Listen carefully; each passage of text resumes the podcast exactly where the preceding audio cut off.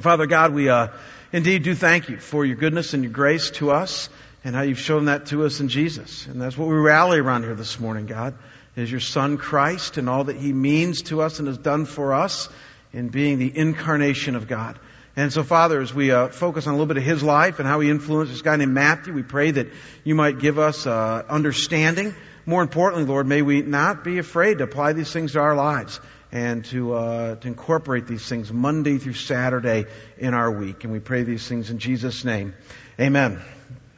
Well, I find that just about everybody likes to know certain things about other people. Everybody likes to know things about other people. I mean, start off a sentence with the phrase, "Did you hear about?" and everybody's going to perk up and strain to listen, right? I mean, try it the next time you're at Jason's Deli or wherever you go. Just say to the person that you're eating with, kind of loudly, say, "Did you hear about?" And you watch the guy in the next table is going to be going like that. It's true. Everybody responds to the "did you hear about" thing. We all like to know things about other people. And though this obviously can be a bad thing at times, as it leads to being too nosy or too gossipy or things like that, when you think about it, simply the innate desire to know things about other people is not wrong or sinful. It's actually indicative of the fact that God has wired us to be relational beings that take an interest in other people's lives. And so today, if you watch TV, we got shows like A&E Biography and the Biography Channel and the E! Channel with lots of juicy human interest stories, or at least I'm told. Why? Because we are a culture that likes to know things about other people. Everybody likes this. It's how we relate. It's how we grow. And so last week, we began a small 2-week series here at Scottsdale Bible entitled "The Disciples You Don't Know." And what we're simply doing is taking a look at two of whom I would refer to as the unknown disciples, two followers of Jesus, men who left everything that they knew and enjoyed to spend personal time with Jesus, and were in a figurative sense shining a light on them. We're looking at who they are and what they did and what we can learn from them. And so last week we looked at Andrew, this rough, burly fisherman, remember that? Who was the first disciple to follow Jesus, and then he just spent the rest of his life with humility, introducing other people to the Lord. And today, I want us to look at Matthew. Now, I'm going to let you know right up front, folks, and when it comes to knowing something about Matthew, there is good news and there's bad news. So I'm going to give you the bad news first. The bad news is that there is very little mentioned of him in the New Testament. In fact, check this out. He's only mentioned 8 times by name in the New Testament, 4 times in lists that tell us who the disciples are, repeated lists, and then 4 times in one story that's repeated 3 times in Matthew, Mark, and Luke. And so all we have about Matthew is this list that he was one of the disciples, one story that tells us about how he came to be a follower of Jesus, and then we obviously know he wrote the Gospel of Matthew. But that's all we have. The good news, however, is that this one primary story that we do have about Matthew is jam-packed, full of details and full of meaning, and through other extra-biblical sources, historical sources outside of the New Testament, we know a lot about the details of Matthew's story, what he did and the people he rubbed shoulders with, and even what it would have meant then for him to become a follower of Christ. And so what I want to do in our time remaining this morning is simply take a look at the story in some detail, and then in a powerful way, see what it has to say to you and me, because I think it says a lot. And the story is found in Matthew chapter 9, verses 9 through 13. So if you brought a Bible, this is Scottsdale Bible Church. Open it up right now to Matthew chapter 9, verses 9 to 13. We're going to park here for the rest of our time this morning. And if you didn't bring a Bible, that's okay. We've inserted the scripture on the back of your outline in your bulletin, or you can look up here on the screen behind me, and we'll put it up there as well. All right? Now, when you look closely at the story, folks, you will notice that there are basically 5 parts or aspects to it. A setting, a calling, a party, some critical comments by some sour-faced guests, and then a poignant, witty, if not biting, response by Jesus. So first, notice with me the setting. Look at how the story begins in Matthew chapter 9, verse 9. It says, "As Jesus passed on from there, he saw a man called Matthew sitting at the tax booth." Stop right there.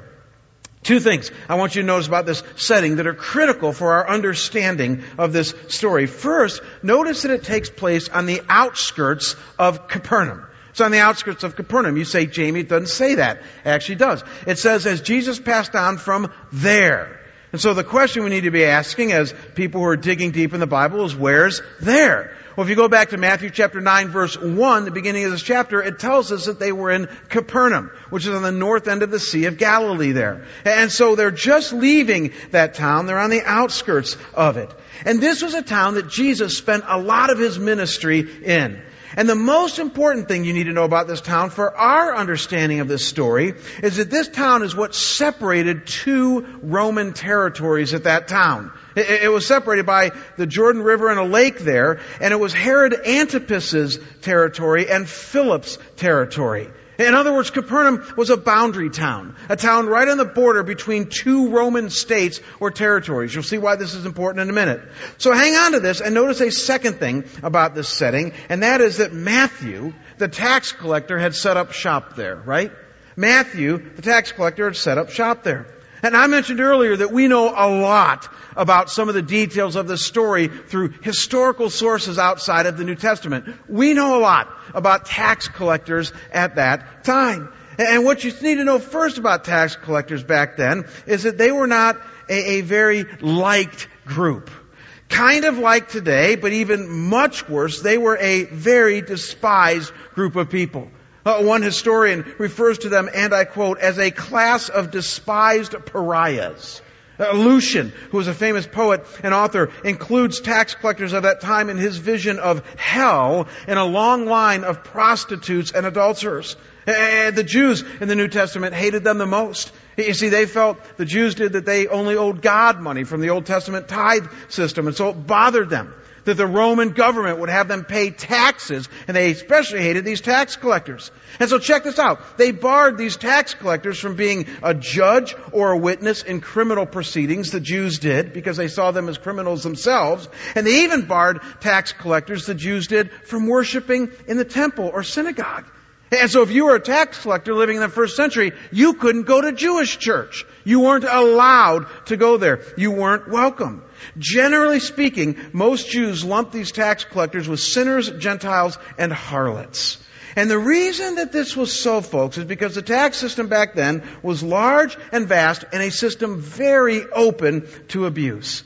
You see, the way the Roman tax system worked back then was kind of different from today. They would simply subcontract out the collecting of taxes to these various tax collectors who were self-employed. But check this out. They had the ability to collect taxes on behalf of the Roman government with the full weight and authority of the Roman government behind them, and then collect as much more as they wanted for their own pay. And you can see that that was a very abusive system. There were actually two types of taxes back then. First was called the Gabai tax. These were the stated, known, regulated tax. Nobody had really a problem with this. There was a land tax, 1/10 of a man's crop of grain. There was an income tax, 1% of a man's income. This was a hard system to abuse because they were pretty regulated. Relatively fair taxes, not a lot of problems here. But then, and this will interest you, there's a second kind of tax in the Roman territories back then called a Mocus tax. These were various and sundry taxes ranging from 1.5 to 12.5% of the total value of money or property or goods exchanged. And there were all different kinds of these taxes. There was an import-export tax, anything brought in and out of the province. There was a purchase tax, just like today's modern-day sales tax. There was a bridge tax for crossing a bridge, a harbor tax for entering the harbor, a market tax for setting up shop in the market, a town tax for entering a town that had a wall around it, a road tax for traveling certain roads, a cart tax for using a cart on public roads. I mean, some of you complain about taxes today. Study the Roman tax system. You will fall down and call America blessed. You will. And I'm not saying that there aren't some problems with our tax stuff today. I know that's of political debate and all that. But the reality is that when you compare what they had to deal with back then to many other tax systems, this thing was abusive. And it was very easy to abuse this system. As I mentioned earlier, custom officers or tax collectors could stop anyone anywhere. They could demand to see their goods that they were carrying. They could even strip search anybody except for married women. They could raise the rate of taxes, because they had the ability to do that right on the spot, to impossible rates, and then even lend people with interest the money to pay these taxes. I mean, it was just an abusive system. And so as you can imagine, people came to regard these men as criminals. And many of them were. And a huge battle existed between them and the average person to try to get away with avoiding taxes. And what you need to know is that Matthew, the guy we're looking at today, was a tax collector. And he wasn't that initial kind of tax collector, the Gabai tax collector. He was a Mocus tax collector, the worst kind. He had set up shop there between Philip's territory and Herod Antipas's territory, right there where the river and lake meet. In other words, to tax people who were going from one territory to the other.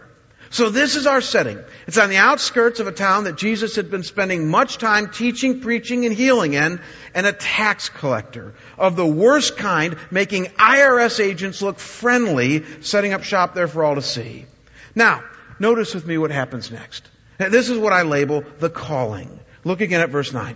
It says, "And Jesus passed on from there. He saw a man called Matthew sitting at the tax booth." Now get this. "And he said to him, 'Follow me.' And he rose and followed him."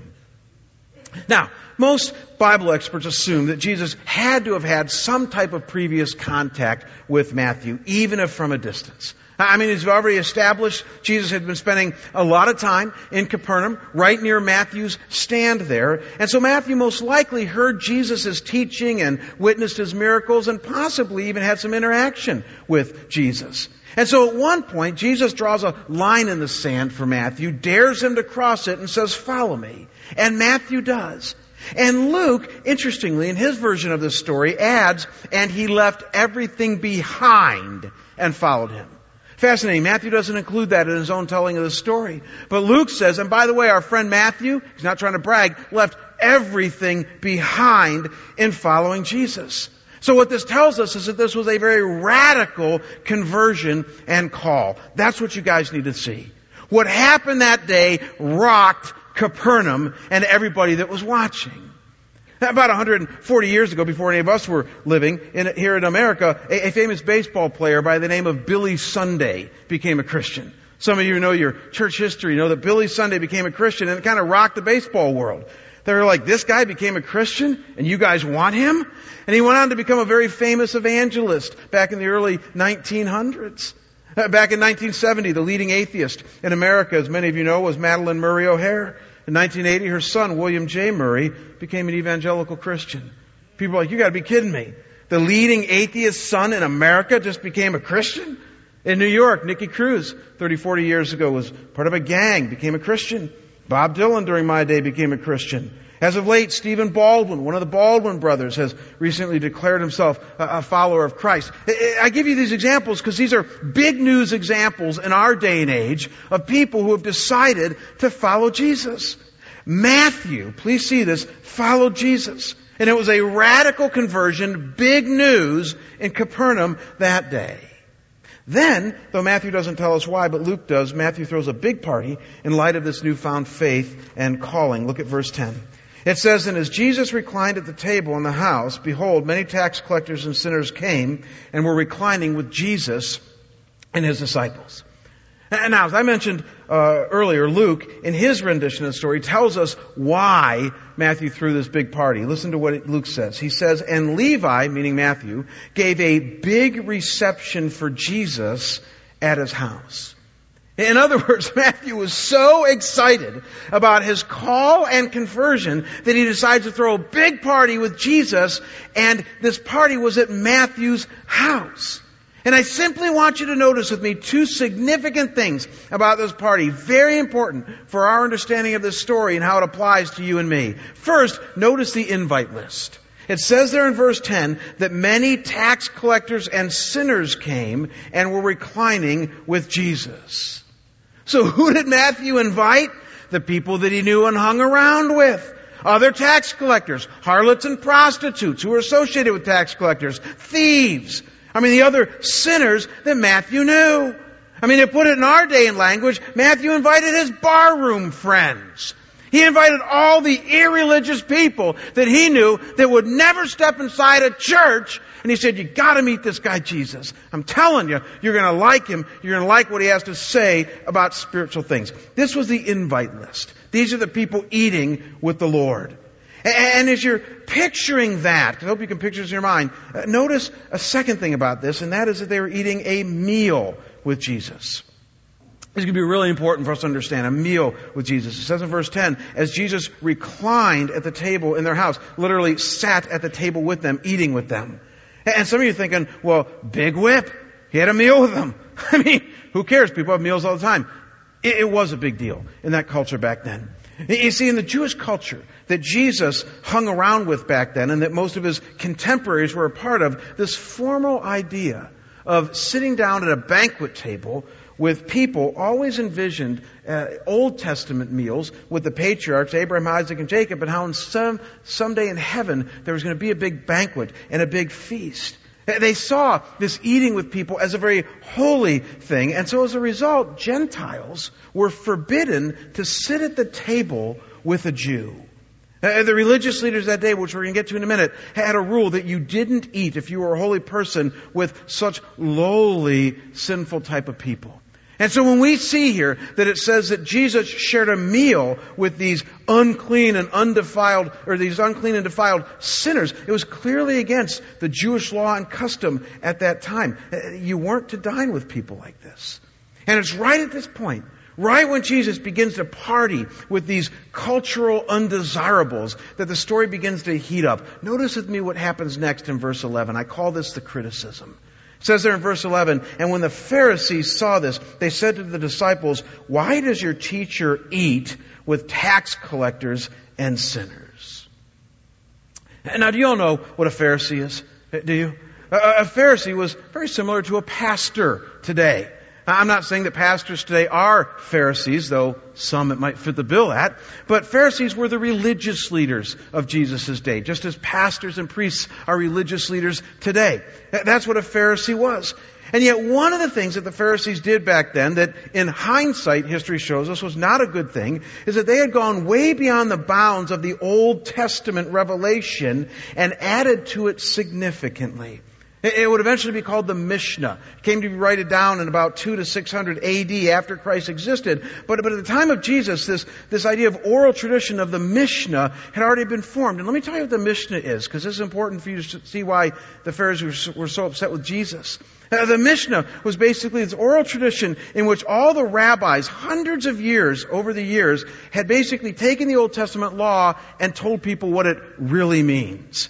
In other words, the law, which has some 400 some odd commands in it, they said, well, this command really means this, and this is what you're to do. And they added command upon command upon command, so that there were all these rules and regulations by the time that Jesus came on the scene, in addition to what you find in the Old Testament of how you really need to live the law. It would be kind of like you and I deciding today to write a corollary book to the New Testament, telling others what it's really saying, and then giving that corollary book as much weight as we do the Bible. And in the Mishnah, it says that to be a guest of a sinner disqualified a man from being holy, one who was recognized as pure. The Mishnah further says that a tax collector would render any house unclean that he entered into. And so please see, as one scholar sums up, he says, from the Pharisaic point of view, Jesus was undoubtedly in the wrong.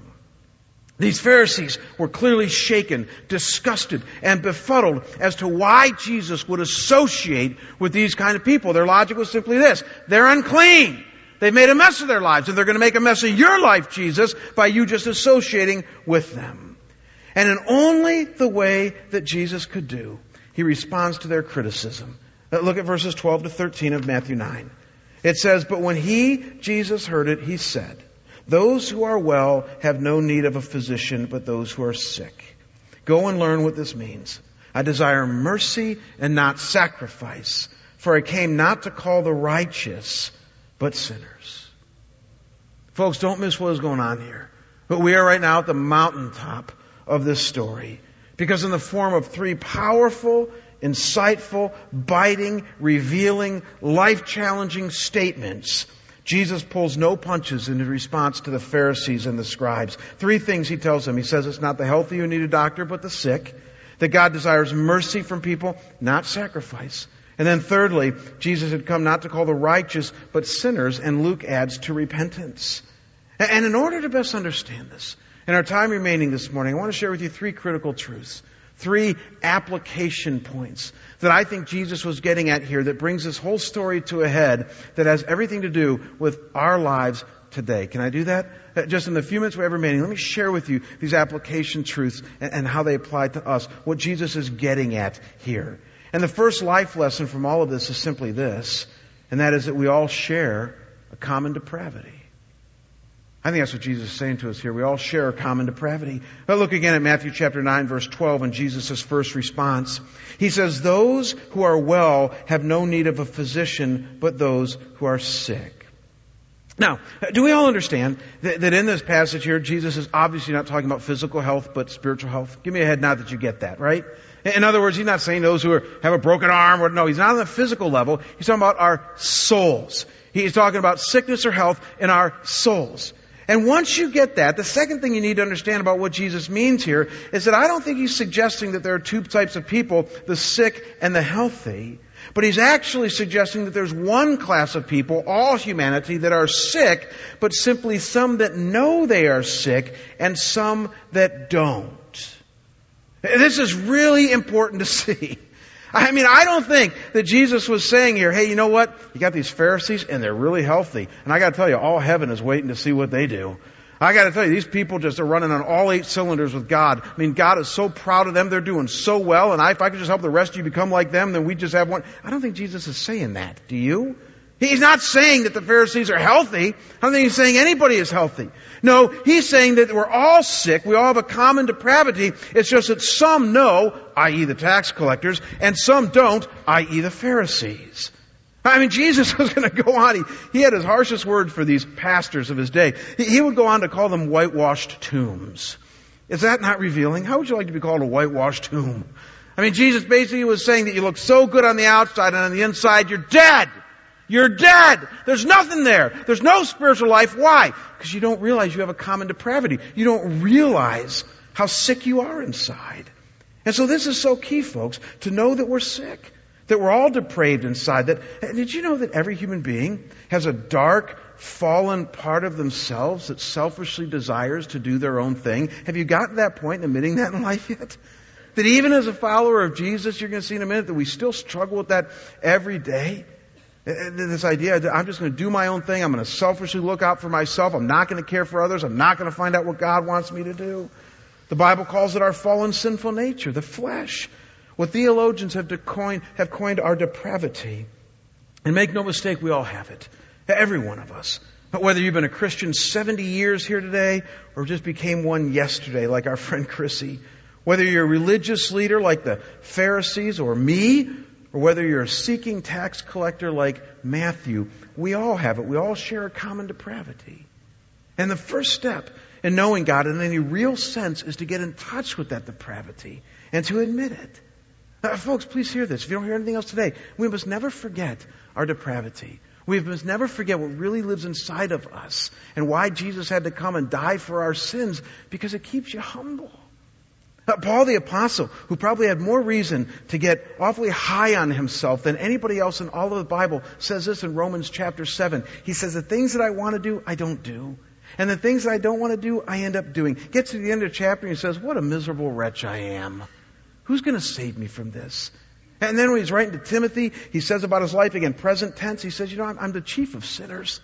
I mean, if you only knew Timothy. That's the idea, folks, that even though we're becoming more and more like God every day, hopefully, as followers of his son Jesus, we still have this depravity in us that's not going to be dealt with completely until we get to see God face to face. And folks, if somehow we do not remember that we're all depraved, that we share a common depravity with all, you know what will happen? You'll become self-righteous and legalistic, just like the Pharisees. I call it the trap of the Pharisees. People who forget their depravity and become legalistic and self-righteous as followers of God. Doesn't that just stink? I mean, I know Christians like this. I've been there myself at times. That many Christians that are known by those around them as more holier than thou, self-righteous to the core, and it's not a fun person to be around. And many times it's their own attitudes that are to blame. Listen, we're never going to be used by God as He wants us to if we're in this state. We're never going to experience His grace as He wants us to if we don't realize our depravity. We're never going to reach out to those around us, which is going to be our second point here in a minute, if we don't realize the state of our soul. The reality is that we're all depraved. And it's really important to remember that. So I had a cool thing happen to me on Thursday night. I was with our elders. We have great elders in this church, men who literally are the spiritual leaders of our church. And once a month we meet for something called soul care, which we do no business. We don't talk about you or programs or ministries or money or anything like that. We just meet to care for each other's soul in a home, in one of our elders' homes. And so we had our meal together. And then the only rule for soul care really is that we share our red dot. And some of you are saying, what's a red dot? Have you ever gone to the mall and you look at the map and the red dot, what's the red dot tell you? It's where you are, right? You are here. And so with a red dot in our soul care for elders is simply, where are you today? Where are you in your marriage? Where are you with your kids? Where are you in your spiritual life with God? Where are you with your job? Just get honest and let's all rally around where we each are. And let's confess and pray and do whatever we need to do. And so that night I was, as you can imagine, sharing my red dot and some things that I've been struggling with lately, because this is a safe group to do that with. And at one point I just looked up at them and I just said to them, I said, guys, do you all feel that your soul is in such a mess like mine is? I said, is it just me, or do you guys feel like a real mess much of the time too? I said, people see us as having it all together. Jamie's a pastor, largest church in Scottsdale. Most of you guys have run very, very successful businesses. You're Christian leaders in the community. I mean, people would look at you and go, oh, if I could just be like them. And I said, and it's not that we haven't achieved some things with the Lord and all that, but do you all feel really a mess still? I got to tell you, if they looked at me and said no, I would have felt very lonely in that moment. I probably would have gone home, but they didn't. To a man, they looked at me and they said, oh, Jamie, boy, can we relate to that. I would submit to you that those are the men you want leading your church. That men who are humble, they know where they came from. They know still the state of their soul now.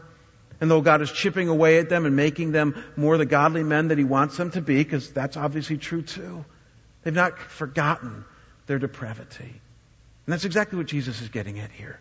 Now, don't forget your depravity. It's the first thing He wants us to know if we're ever going to move on spiritually. Now, there's more. So notice the second thing that the story of Matthew and Jesus teaches us, and that is, oh, I love this one, in order to reach the lost, we need to hang around the lost. Let me repeat that. Most Christians don't get this today either. In order to reach the lost, we must hang around the lost. Now, let me ask you a lead-in kind of rhetorical question. Did you know that what happens here to Jesus in Matthew was not an isolated occurrence? I mean, sometimes I think people are tempted to see what happens here with Matthew and they go, oh, wasn't that so nice of Jesus to take time out of His busy schedule and reach out to a thug like Matthew? You know, we kind of see it like a big brother type of thing, right? You know, you go, I'll be a big brother to somebody. So once a month we get with some kid in need and become big brother. That's a very good thing to do. Or a soup kitchen, you know, once a quarter I go and pour soup for poor people and you feel good about yourself. And those are all good things to do. But you guys realize that that's not what Jesus is doing here. He's not doing His civic duty. No, for Jesus, this was actually a pattern of His life.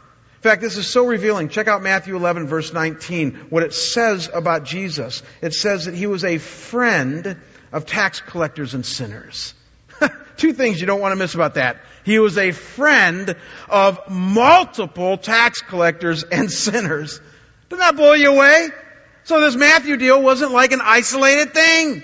This wasn't him doing his monthly duty to some dude in need. This is what he did all the time. And so read the New Testament. Mary Magdalene, the woman at the well, the woman caught in adultery, leopards, people that were demon-possessed, struggling with emotional problems. I mean, even the disciples He chose wouldn't be hired by most churches today. Amen? They wouldn't. They didn't have resumes. They didn't go to seminary. They knew boo about God. And yet the reality is that Jesus chose them. Why? Common depravity. Common depravity. They knew the state of their soul and other stuff. They were teachable. They were moldable. Jesus knew what He could do with them in 3 years, what the Holy Spirit could do on the day of Pentecost. I mean, but who did He choose? Matthew the tax collector? Philip the Greek? I mean, people he chose, again, they wouldn't be getting jobs today in our churches. Please see, folks, this was a pattern for Jesus. It was a lifestyle. It was a mission to hang around those who were at least somewhat in touch with their depravity, and who the most to know than those steeped in the middle of it. That third of the three biting comments that Jesus made here to the Pharisees was simply this. Look up here on the screen. He said, I came to not call the righteous, but sinners. Again, I hope we all know he's not talking about two types of people here, just one. It's just that one class knows it and the other doesn't. You see, Jesus knew that God loves all people. He knew that God is no respecter of persons and has a passionate desire for all to come to himself.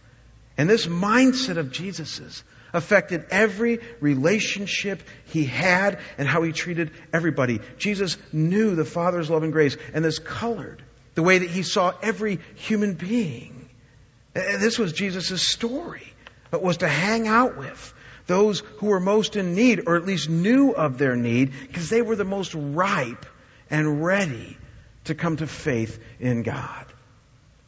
I remember one of the first times that I saw this in my very first church when I was a pastor of a smaller church in Detroit. And when I got there, I realized that this church was going to be a real hodgepodge of people, because it was in the last city block of the city of Detroit. So we reached out to a lot of city folks, and it was in a very poor part of Detroit. But we also were right on the border to Grosse Pointe. If you know anything about Detroit, Grosse Pointe are like the 5 richest communities in all of Michigan. And so I thought, oh, this is going to be a ride. And so over the next few years, I noticed that we had all different kinds of people that would come into church. And I'll never forget one family, Jay and Carol, and they had 5 children. And Jay and Carol were your quintessential church-going folks. They homeschooled their kids. They'd gone to all the Bill Gothard seminars on how to do the right thing. Their girls were dressed in Laura Ashley dresses every Sunday as they came to church. Y'all can picture it, right? Jay had a really secure job with Ford down in the city, and they had a beautiful house in Grosse Pointe Park there, and they were very much involved in our church. But then you'd see, as they walked into church, like, you know, looking all beautiful, then you'd see Tim and Bobby come into church. Bobby was a girl. And Tim and Bobby were married, but that was about the extent of it. I mean, their lives were just a mess. That Tim would come in a torn T-shirt and jeans because he'd been out of work for a long time, and Bobby's dealt with a lot of emotional struggles in her life and all of that, but they'd come in and worship right near Jay and Carol there. And that was our church. I remember one day I called over to Jay and Carol's house, and I talked to Carol about some small group leadership stuff because they were small group leaders. And I said, your mom there? One of the kids answered. She said, no, my mom's out right now. And I said, well, do you know when she'll be back? She said, well, she's out fishing right now, and I don't know when she'll be back. And now I've got to tell you, I just had a lot of trouble picturing Carol fishing. You know, I mean, I described her to you. You know, Grosse Pointe, Laura Ashley dressed, Bill Gothard. I just couldn't picture that. So I said to one of the kids, I said, she's out fishing. Like, is that a regular occurrence? She said, no, she just took it up recently. She said, Tim, and she mentioned Tim's last name, like that Tim, likes fishing, and Mom wanted to minister to him, so she thought the best way to do that was to go fishing with him. I gotta tell you folks, I just laughed in my office there picturing Carol at the end of the pier in Grosse Pointe with a fishing rod and her Laura Ashley dress next to Tim fishing. I just thought, and yet then I thought, but that's just so Jesus. That is so kingdom, is it not? I mean, I could see Carol just ministering to him and talking about the kingdom of God and sharing with her all the Bill Gothard principles and stuff that she had learned and stuff. And I just thought, that's Jesus.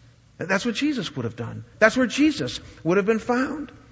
I've gotten in trouble for saying this over the years, so I don't know if I'll get in trouble here or not, but I ran this by a few elders. Now you're all thinking, what is he going to say? I truly believe that if Jesus was here today, you would find him doing aerobics at the health club.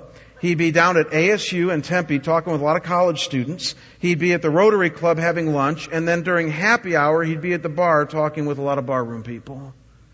He would. I got in a lot of trouble in my first church for saying that. There was a big bar down in, not my first church, second church, the first church I senior pastored in London, Ontario. The big bar in town was called the Ride Out Tavern. You'd never see a Christian there for the life here. If you did, nobody would tell. And I said my very second or first Sunday there, I said, you know, if Jesus was here today, he'd be at the Ride Out Tavern right now. He would. And don't get me wrong, I don't think he'd be getting drunk with them, do you? And Jesus didn't do that. He hung around with prostitutes. He did not engage in prostitution. He hung around with tax collectors. He didn't engage in tax collecting. So I'm not suggesting that Jesus would sin with people. He never did that. But the reality is, don't miss this, he hung out with them where they were. He didn't invite them to church. They probably wouldn't have come. He went to where they were, and in hanging out with them, he helped them understand the kingdom of God. And I got to tell you, I'm almost afraid to ask this question. But my question to us is, once we get this, is this what we do? One of the tragic things about the evangelical church in America is that we've become so homogenous. What some culture watchers call the holy huddle. Have you guys related to that? The fact that we hang around with only those who are like us. We go to our Bible study. We serve. We do all things. And this is good. We're growing in our faith. We're making friendships. We're banding together in little platoons. That's all really important to do.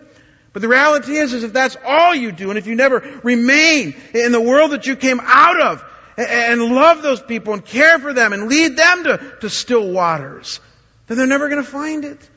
And that's why I say that in order to reach lost, you got to hang around the lost. And you got to do it on their turf. It's what Jesus did. He set the pattern for us. I love how one of the foremost experts on the New Testament, R.T. France, says it about this very passage. He says a healer must get his hands dirty. And my question for you today is, are your hands dirty? Or are your hands squeaky clean? Because if they're squeaky clean, then you're probably not following in the footsteps of Jesus. And then one final story, or truth this story teaches us, and you're going to love this one. And that is that once you do that, we must hang in there with others and introduce them to Jesus. In other words, we must commit to a lifetime of patient mercy with others and then continually point them to the ultimate source of mercy, Jesus himself. Now, look one last time at this text here. Look at verse 13. Jesus says, I desire mercy, not sacrifice. Now, some of you don't get that. You're like, what's he talking about? Well, he's quoting the Old Testament there. It's actually right out of Hosea chapter 6, verse 6, where the context is Israel's doing all these things according to the law, but they missed the big picture of caring for the poor. And so Hosea comes along and says, you know what, God's really glad that you're doing all these sacrificial things, but guess what? He'd like you to have mercy first and foremost. In fact, he desires mercy more than he does sacrifice. Jesus is saying the same thing here. He's saying, if you Pharisees, if you people would just get that I want you to relationally love people around you, especially the most unlovable, then you'd understand what my heart is about. Give them mercy. Give them grace. Introduce them to the giver of mercy and grace, God himself. And the only problem is that this takes time. It takes energy. It takes patience. And it takes continual perseverance to hang in there with people, doesn't it? It does. And it gets messy. As Mike Iaconelli wrote right before he died, a Christian pastor over in California, he says it's messy spirituality. And it's true. I mentioned in my first church that we had a real hodgepodge of people, and we had an incredible ministry in that church to the more undesirables in our culture. And I remember after being there about a year, one of my buddies from seminary called me up and just catching up with me, and he said, how's it going? And I said, oh, dude, I got to tell you. I said, in one sense, it's going awesome because we've attracted a lot of tax collectors and sinners. And I said, and that's who Jesus hung around with, and that's what we're about. And he said, what's the problem? I said, the problem is they don't stop collecting taxes and sinning as quick as you want them to. Amen?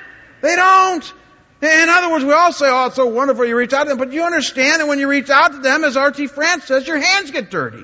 And it can be frustrating. And that's why this last point is so critical. You need to hang in there with others. Introduce them to Jesus over and over and over again. I'm hanging in there with some people that I've been hanging in there with since the day I accepted the Lord in 1981. I'm still waiting, but I'm hanging in there. Why? Because God desires mercy, not sacrifice.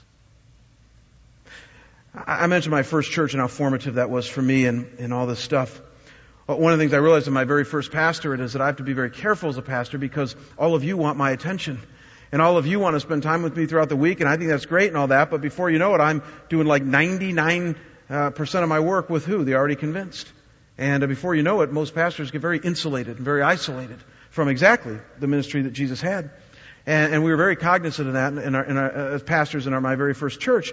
And so we always tried to pray and see how we could make sure we're involved in our neighborhoods and our communities and all of that.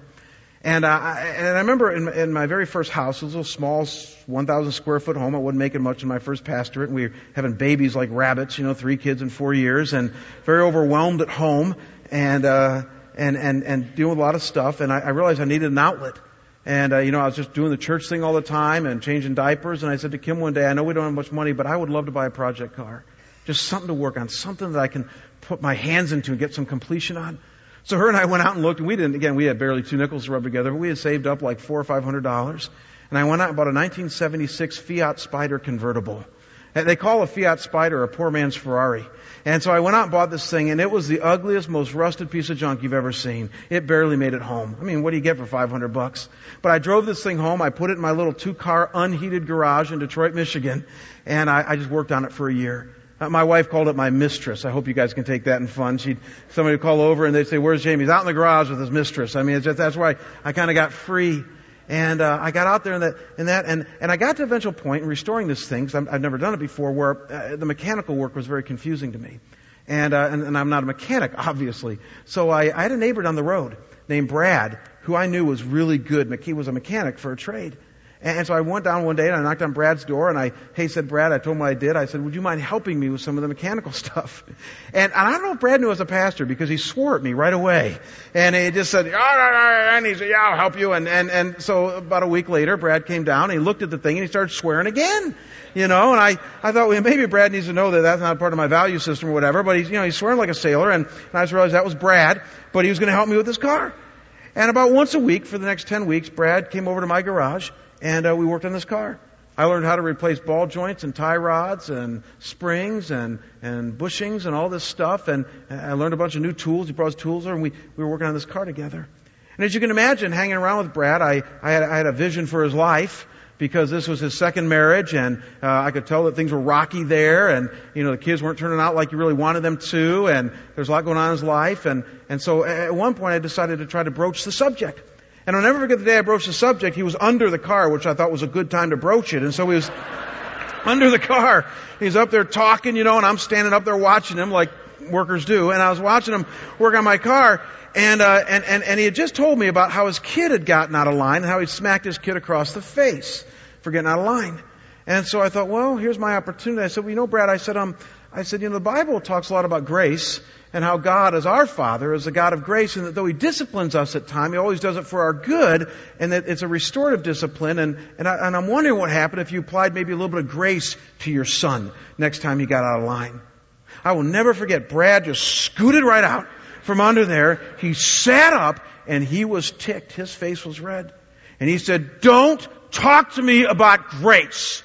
He said, "My old man hit me when I got out of line, and that was the best thing he ever did for me. Never told me he loved me. He made me a man, and I'm going to make my son a man if it kills me." And then he went back under the car. And I thought, well, Brad doesn't want to talk about grace, I don't think, right now, and so we're going to let that one go. But I decided to hang in there with Brad, right? Some people would have said, "You know what, he made his own bed, sleep in it." No, I said, I need him to finish my car, so I'm going to hang in there with Brad. So I started to get to know him better, and this is how it works, isn't it? Is that at one point Brad was going through a difficult time. It was about midnight. I think he was a little bit drunk, actually, and he'd had a fight with his wife, and he called me at home. And he said, "Pastor Jamie, can I talk to you?" I said, "No, I'm sleeping. Call me tomorrow." I didn't say that. I said, "Yes, of course, Brad." I said, "Let's talk." And we talked, and that was the first time I prayed with him. He said, "I'd earned the right." I said, "Brad, let's pray." I said, "We need to pray about this. Take this to God, that God of grace. Let's take this to Him right now." And that happened on multiple occasions with Brad. Eventually I lost touch with Brad. We finished the Fiat, and I tried to do more with him, but he really wasn't all that interested. And I'd see him around the neighborhood, but we lost touch. That was probably around 1994, 1995. I left Detroit in 1999. When I left, my church gave me a really, really, really awesome send-off. I don't know if it was because they wanted me to stay or they were so excited I was going, but they sent me this great send-off and had this big party for me, and this is a true story. At that party, I looked up at one point, and Brad was walking toward me. And he came up to me. It's a true story. And he said, "I just want to let you know I accepted the Lord just recently as my Savior." And he said, "It took a long time." He said, "But I will never forget that time you spent with me and talking to me about Jesus and the kingdom." And he said, "I just want you to know before you go that I'm there. And I've come home to God, and I now get His grace." I drove home that night, and I said to God, "I will never complain to you again. I won't complain about sheep that drive me crazy. I won't complain about my work." To this day, I got to tell you folks, as a follower of Jesus as well as your pastor, I say quite often to people that on my worst days, and I have them, I drive home and say, "God, I'd rather do nothing else. I didn't become a pastor as a vocation. I became a pastor because there was nothing else I wanted to do. I became a pastor because I couldn't believe that they pay me to full-time talk about Jesus and prepare sermons and deal with other pastors and deal with you. I just thought, what a great calling. Matthew can relate to that too. I think many of you can relate to this. If I don't miss my guess, many of you who are followers of Jesus need to hear today that you share a common depravity. And that though you're getting better, you're becoming more like Christ, don't ever forget that depravity. It keeps you humble. I think also, as a church, we need to hear the fact that we need to hang around those who are lost. We're a big church. We've got lots of ministries, lots of programs, and we serve like crazy, and that's awesome. We need to have a stronger evangelistic fervor in this church. I've been praying for that. That we would have a heart that's broken for the lost, and that we'd all, each individually, not inside these walls, out there, start hanging around the lost. And as you do, hang in there with them. Point them to grace. Point them to Jesus. Show them where the water has been found that has quenched your thirst. And then hang in there with them. Might take a long time. But God shows up, and as C.S. Lewis says, He surprises us with joy. Why don't you pray? Father, I thank you for our time together in the Word. Thank you for the Bible. I thank you that Jesus taught us that there's not one He would reject, that all of us in many ways are like Matthew, and that as we understand His grace and come home to Him, our hearts have found their niche. So, Father, I pray that if there be a Matthew here today that needs to know you and come home to you, that they would, that they're right there sit, they could know, they could trust you and believe in you right where they sit, and that today would be their spiritual birthday. I pray, Lord, for the rest of us, that as we can relate to Matthew from our lives, that, God, we'd never forget our depravity, that we'd never forget that we need to hang around those who are lost in our culture, and that, Lord, we need to lead them lovingly, patiently to grace, to you, to your Son, Jesus. So, God, do that in us, we pray. Give us patience, give us joy, and we pray these things in Jesus' holy and precious name. Amen. God bless you. We'll see you next week.